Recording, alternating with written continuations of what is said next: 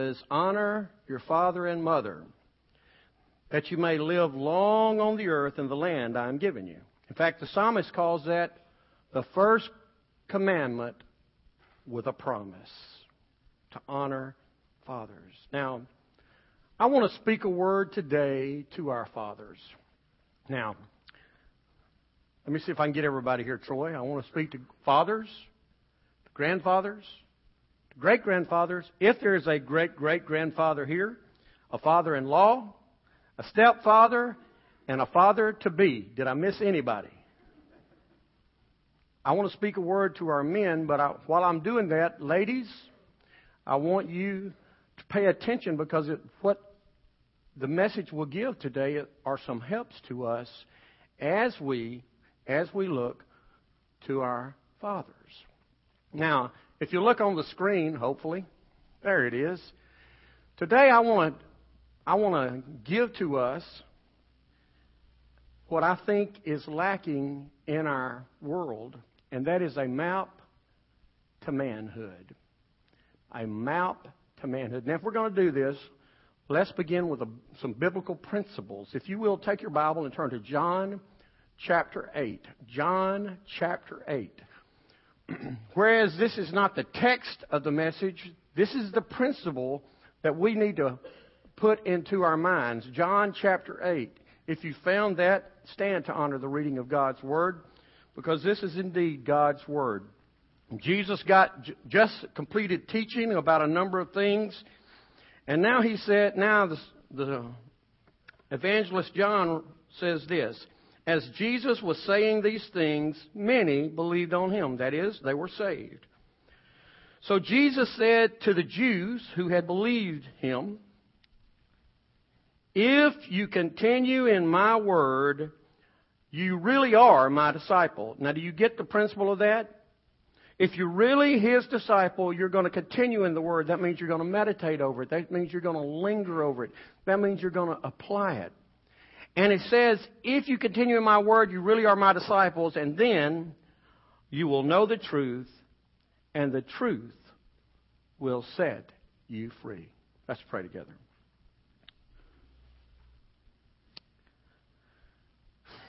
Father, this morning I asked a special measure of your grace. Lord Jesus, I ask you to take the principles of your Scripture and to open our hearts to its truth. I pray that you will lay aside our preconceived notions. And I pray that today will be a day of a new beginning, not only in this church, not only in our hearts, but in our country for what it means to be a man. In your name, amen. Today I want to offer my gift to men, to dads. I, as I prayed about this, and as I've done all the reading over the past actually two years, I have been convicted that, that we men need to understand some things about being a man. Now, today I just want us to kind of walk through. You see, our, our, our culture teaches us about manhood. In fact, some 30 men began two years ago a six month journey to discovering an authentic man in a group called Men's Fraternity, written by Bob Lewis, and we had a great time together. But today we find a skewed view of manhood. Now, I want to not get you too excited too quickly. I don't want you to get excited too quickly because this morning, as we take this journey to manhood, here's what, here's what I want to say to you. The first two sections that you see in your bulletin are going to be the introduction. But we need to get our hands around it if we're going to become the men that God wants us to be. Our, as I've already said, the culture today has a skewed view of manhood. So let's begin with the misunderstandings. Let's begin with the misunderstanding about manhood. You see, God created man in His image, and when man completes that image that God made us in, we become like Him. We're reflections of Him, and we show the world what God is all about. That's why it says in Genesis that He made man in His own image, and then He breathed into him the breath of life. Consequently, after the fall, manhood took a real hit. And today, our little boys are left to guess what being a man really is. Let me just give you three quick snippets of what the world thinks about manhood, and let's think about, and don't get mad, okay? The first misunderstanding about manhood is that man who is a dictator. He's a dictator. Now, we have all seen this guy. He is the guy that he may not be right, but he's sure. He, ha- he makes decisions about everything. There's no debate, no discussion. It's his little world. He knows it all. He does it all. He sees it all. And the truth is, because you're in his little world, he's the boss, he's the hoss, and if you disagree with him, you will have to count the cost. You know what I'm talking about? Can I get an amen? But there's also the opposite person. It is the doormat man. Now, the doormat man is the man that can't make a decision about anything. And the reason he can't make a decision about anything is he's afraid, number one, that he's going to hurt somebody's feelings. Or he's afraid, number two, that somebody is going to overturn his decisions. This doormat man is very popular in the church. I'm sorry for this today. I'm running a summer cold and it's about to kill me. And in the church, he'll be called like Christ because he's the sweetest, goodest, nicest man in the whole world. That's not good English, but it's accurate.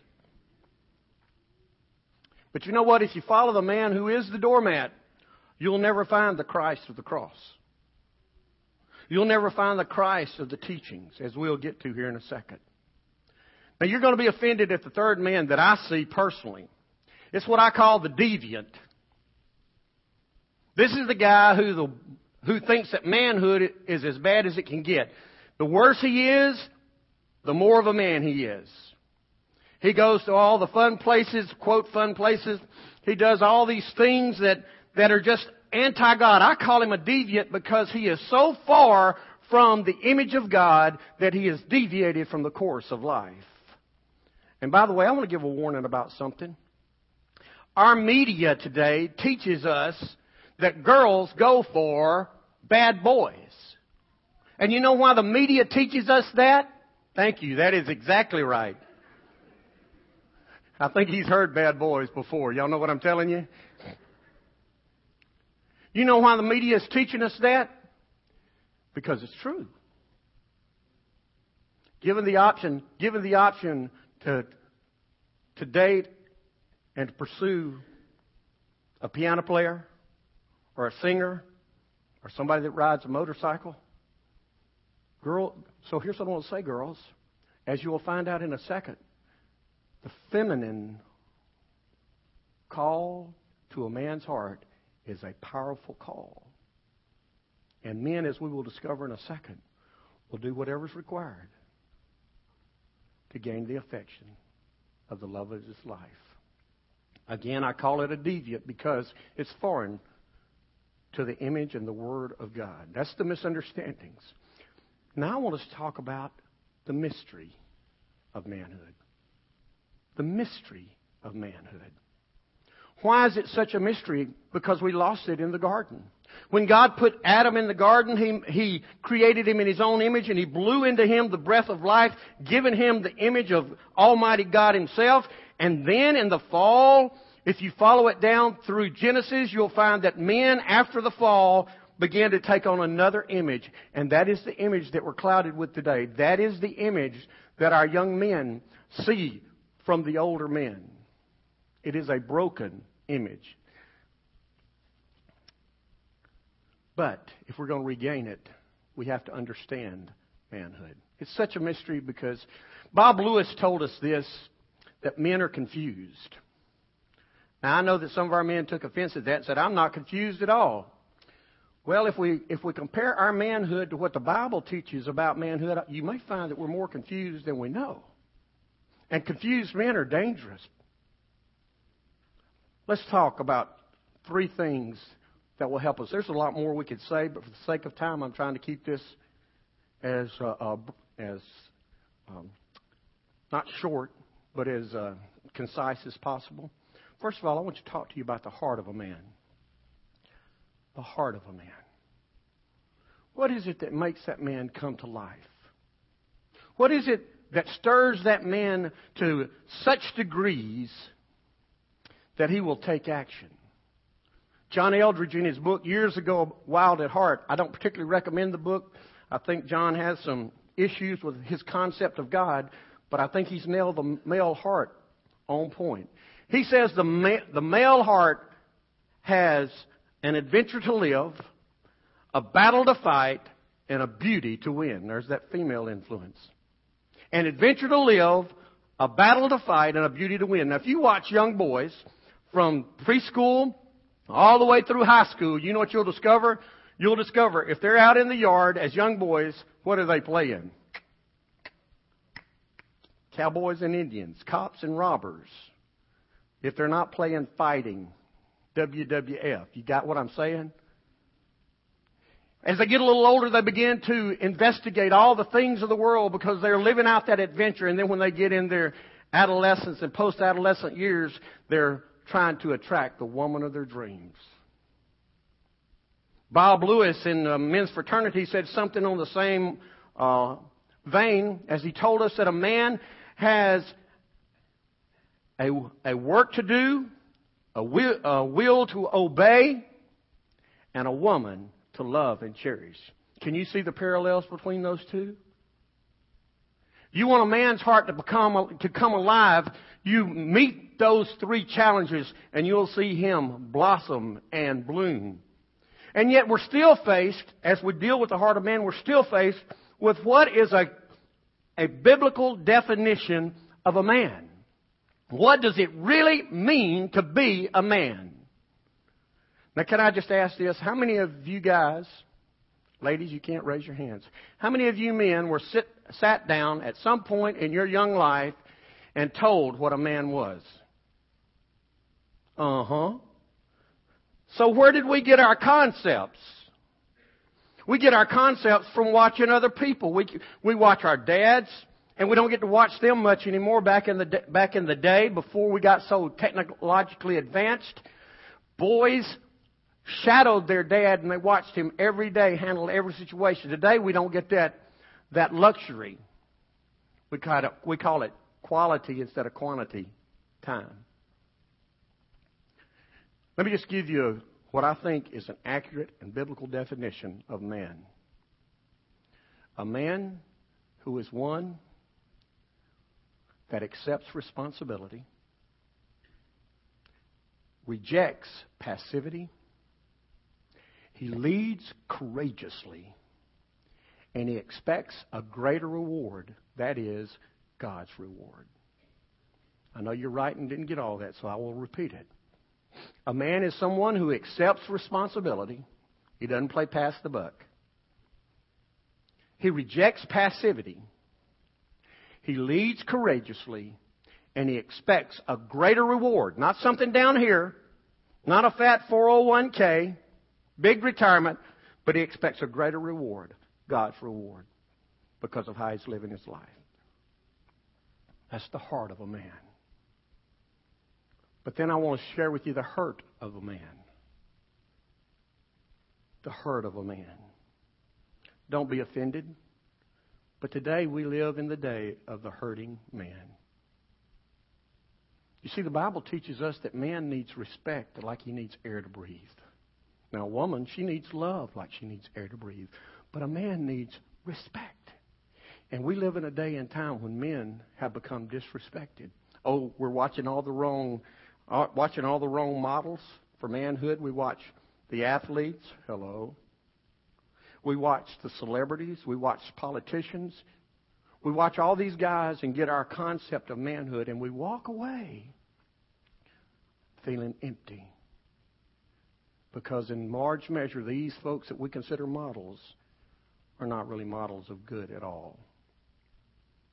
And in fact, The hurt of a man includes inside the church, the American church.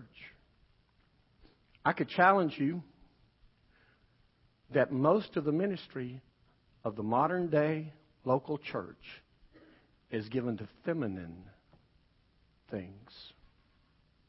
Now, not to be mean spirited or anything, but it was a logical development. For in the early days of the Americas, the men went off to war because they had a country to build. And the only man who was left in town in a lot of places was the minister. And he was ministering to women and children. And so the church by nature took on feminine attributes. In fact, David Murrow, you'll hear me mention his name again.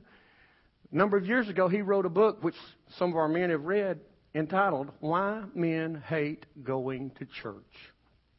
And it speaks of the disappearing man inside the church. I want to conclude with the, with the heading of a man. Where is it that a man's heading? Make no mistake, men are always headed somewhere. Uh, they're headed to the, okay, van, they're headed to the river. They're headed to the woods. They're headed to the golf course. They're headed to the ball game. I'm talking about a little deeper heading than that. You see, the truth is because a man is a man of action, accepting responsibility. He doesn't want to be passive. He wants to lead. And he wants to do things that evoke a greater reward. Because of this, a man is going to be on track trying to do something at all times. It's the way we're wired, ladies. We're not crazy. It's the way we're wired. God put us like this. And here's what I will tell you. A man who has no connection with God through his Savior, the Lord Jesus Christ, is a man that's going to be headed in the wrong direction. So now, that's all the introduction. Aren't you excited? So I want to focus the balance of our time together on what I'm calling the map to manhood. I love maps. Men, you love maps like I love maps. I mean, don't give me these instructions to get somewhere. Don't say go down that road till you see those beautiful orchids on the right, and you take a left and you go down until you see this beautiful blue refurbished house on the left, and you turn right, and, and, and don't tell me you come over a hill and turn left. Has any man ever got any instructions like that? Yes. What do is take you a piece of paper and draw you a map. We men have loved maps since we were kids. We had treasure maps, we had hunting maps, we had maps to go fishing. Show us how to do it. By the way, our boys and our men are not wired the way that our public education system has us learning. Men are, are wired to learn by doing and not by sitting. And the first thing we do in the church when we get men in is we sit them down and we talk to them for 45 minutes. Hello? And we wonder why we're not meeting the men's needs. So, what I want to do in the time that I have left is I want to paint us a map. This is an original with me. Again, I read David Murrow's book, The Map to Manhood, and I and I challenged it with Scripture, and it'll help us today. Go ahead, Brandon, if you will. If we're going to get a good map to manhood, we need to understand some things. How many of you know what these symbols are? The one on the right stands for man, the one on the left stands for woman. Now we have to understand that God created male and female. He created them differently. It's not that one is better than the other. It's that they're entirely different. Men, that's a good place to say amen. That's what I thought. Men don't understand how women think. Women don't understand how men think. But I want you to keep this in your mind. What I'm about to tell you, keep in your mind generally and mostly because there will be some exceptions. But let's think about, focus on the right side, on the man's side. Here are some of the uh, uh, attributes that we consider being male aggressiveness, strength, goal oriented, and even conflict. Men function a little differently than men. On the other side of the chart, look up there. Ladies like to communicate and communicate and no, communicate. They love family. They love nurturing. They love uh, they, they need love like they need the air to breathe, and they like harmony. Now look at their harmony for the women, conflict for the men. Can you see the the problem there already? I want to compare, and here's what I want to say to you. I want to compare now the map of manhood to mountain climbing. Draw us a mountain up there, Brandon. That's a poor excuse for a mountain. And then you see the pinnacle where we're headed, and you see the starting point. Let's pause there just for a second. I want to draw to your attention that on the right side of the mountain is the male side. On the left side of the mountain is the female side. And you see us starting together. Now, if you were to take the book of Matthew, I'm going to do it just so you see what I'm talking about. Matthew has 28 chapters in it. It tells us of the life of Jesus. Matthew, scholars believe, is not written in chronological order of how things happened. It is a, it is a coded sequence of the life of Jesus. 28 chapters. And in just a second, we're going to divide that into three sections as we learn about the three journeys that Jesus took. Everybody has a starting point. Jesus had a starting point on earth just like we did. He was born. Now, I've never understood that. If I'd have been God, I wouldn't have put him in a, in a wouldn't have impregnated a little virgin girl in probably what was a troubled pregnancy, certainly a high at risk pregnancy. I would probably not put him in this world as a baby where there were so many risks of that day. I'd have probably sent him as an adult. You got what I'm telling you? But God's ways are not my ways. And He allowed Jesus to start just like we did. Now, men, if you really want to start your life right, go ahead, Brandon. If you want to start your life right, we need to start this trip up the mountain at the base camp salvation. Now, understand something. Salvation is not, salvation is not just attending church, although that's a part of it. Salvation is not just about going to Sunday school or small groups or singing in the choir, although that's a part of it. Small, uh, salvation is not discovering your spiritual gifts. Here's what salvation is it's listening to the voice inside of you when God speaks to you and He says, You're a sinner and you're going to hell because of your sin if you don't come to me. And when you come to me, I will come in and I will be a friend that sticks closer than a brother. I will save you. I will secure you. I will even set you apart. And I will strengthen you and give you everything that you need to, to live this life. And most men in this room will t- say that, you've, that you have come to base camp. But I ask you men to look at deep inside of your heart. Do you, do you walk with Christ every day? Do you know Him like He's your friend? Do you know Him like your God? When things go bad, do you fall on Him? Or do you fall back on your old habits? There's a couple of problems with base camp. Now, if you think about it in mountain climbing, base camp is where you make the preparation to climb the mountain. And it's very important that you make the preparations because if you pack too few gloves, you could use, lose a hand. If you pack too little food, you could starve to death on the mountain. But what happens also is that a lot of people want to get to base camp and they just want to stay at base camp. Hello, men? Just want to stay right there, hovering around base camp. But men, let's look at the, let's look at the journeys of Jesus today. The first journey that he takes is the journey of submission. We find his journey of submission in Matthew chapters 1 through chapter 7. Generally, during this section of Jesus' life, he learns to submit. I want to bring some, a couple of things to your attention. First of all, notice that once you get saved, that your journey takes you toward the feminine side of the mountain. The feminine side of the mountain.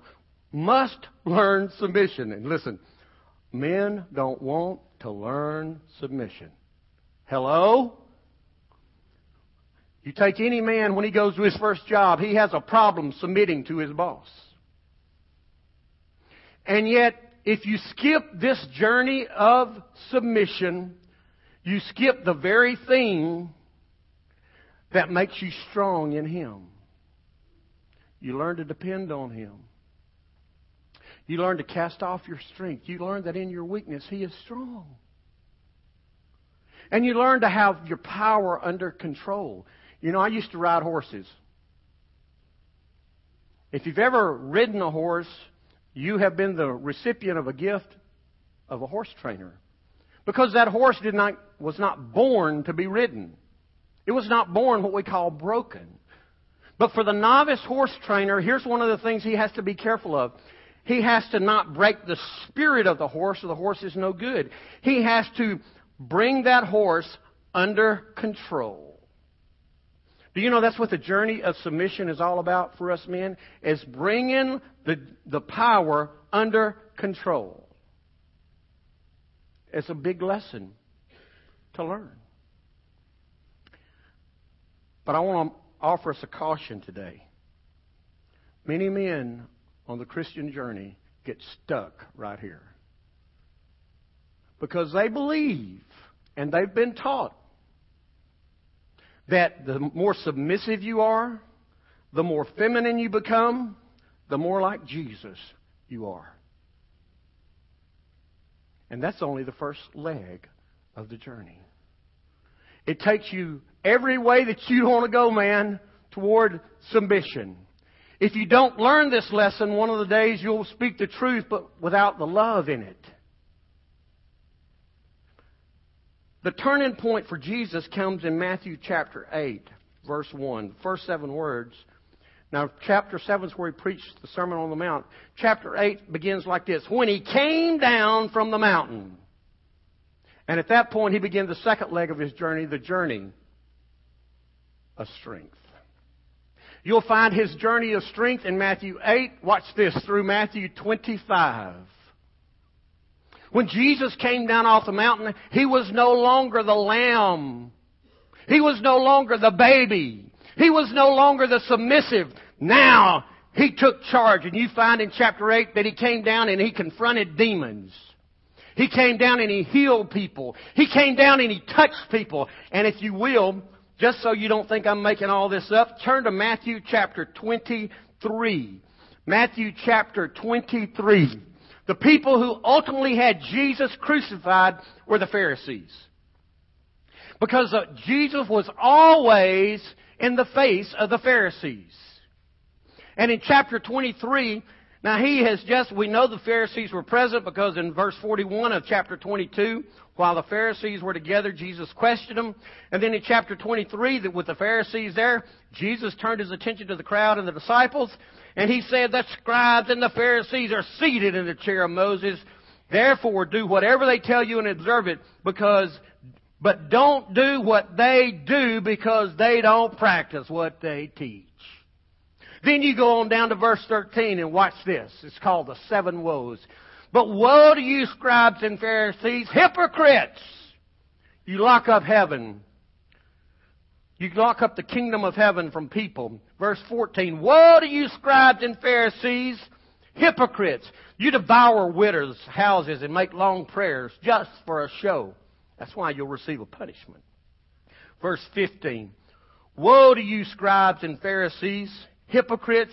You travel over land and sea to make one proselyte. Verse 16. Woe to you, blind guys, guides, who say, whoever takes an oath by the sanctuary. It means nothing.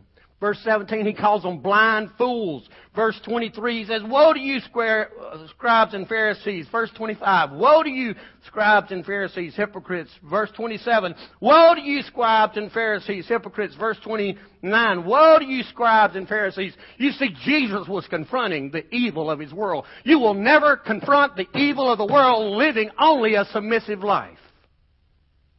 You will just let it go and let be whatever it wants to be. Jesus didn't do that. He knew God's Word.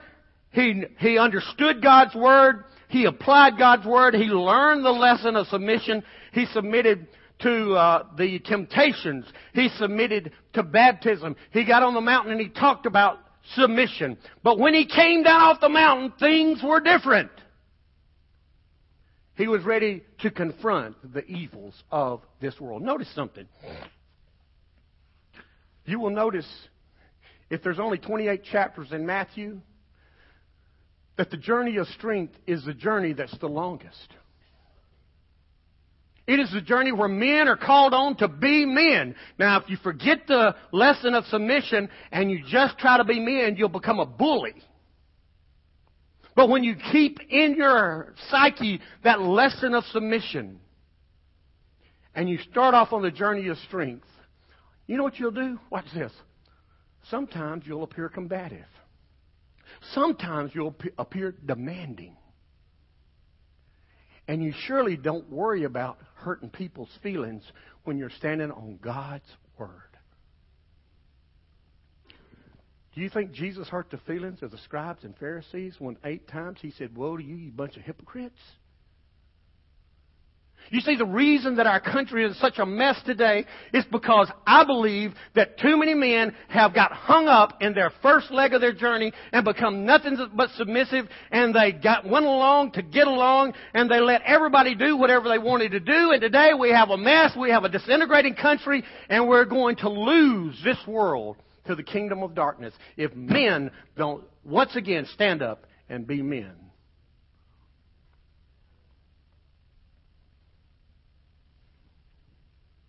Jesus ended this leg of his journey, chapter 25, as he started telling about the end times. He said, There are going to be some sheep and there are going to be some goats. Men, may I suggest to you, may I submit to you, that when we stand on the Word of God, now not on our personal preferences, not on what we. Do you realize that so much of what we argue about, so much of what we get upset about, has no eternal consequence? Has no eternal consequence. It's just what I like and what I want. And you said something, Brother Terry, hurt me the other day, so I'm going to be mad at you the rest of my life.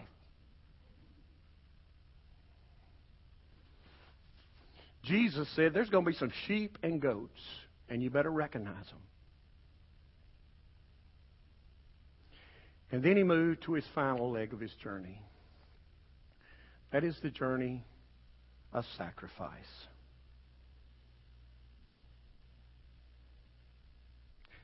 Matthew 26 through 28. In Jesus' journey of sacrifice, you will find that he was abandoned by his disciples. You will find that he was betrayed with a kiss. Someone pretending to be a friend and kissed him. You will find he was bruised and he was beaten, he was spat upon, and you'll find he died. Now, men, please listen. Our journey of sacrifice may not lead to our physical deaths, but it might. It may be something as simple as turning loose of the strength that we once had and handing it off to the next generation. I want you to notice something about this journey. Notice that that's the shortest era. Notice that's the shortest part of the trip. Notice that it's also the steepest. Mountain climbers will tell you that that last leg of the journey is the most difficult leg. And many people, many men never want to get up there. And yet, to be a complete man, it's required. God has called us today to be men, to know where we're going, to know what we're doing, to be connected to Him. God is looking for men. Now, He's not looking for good old boys. He's looking for good and godly men. People who put Him first. People who are willing to stand on the truth. Men who are willing to take hold. God is looking for a few good men. What this dying world could use is a willing man of God who dares to go against the grain and works without applause. A man who raised that shield of faith, protecting what is pure, whose love is tough and gentle. A man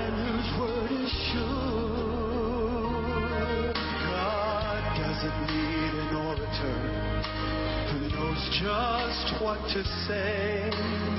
He doesn't need authorities to reason him away.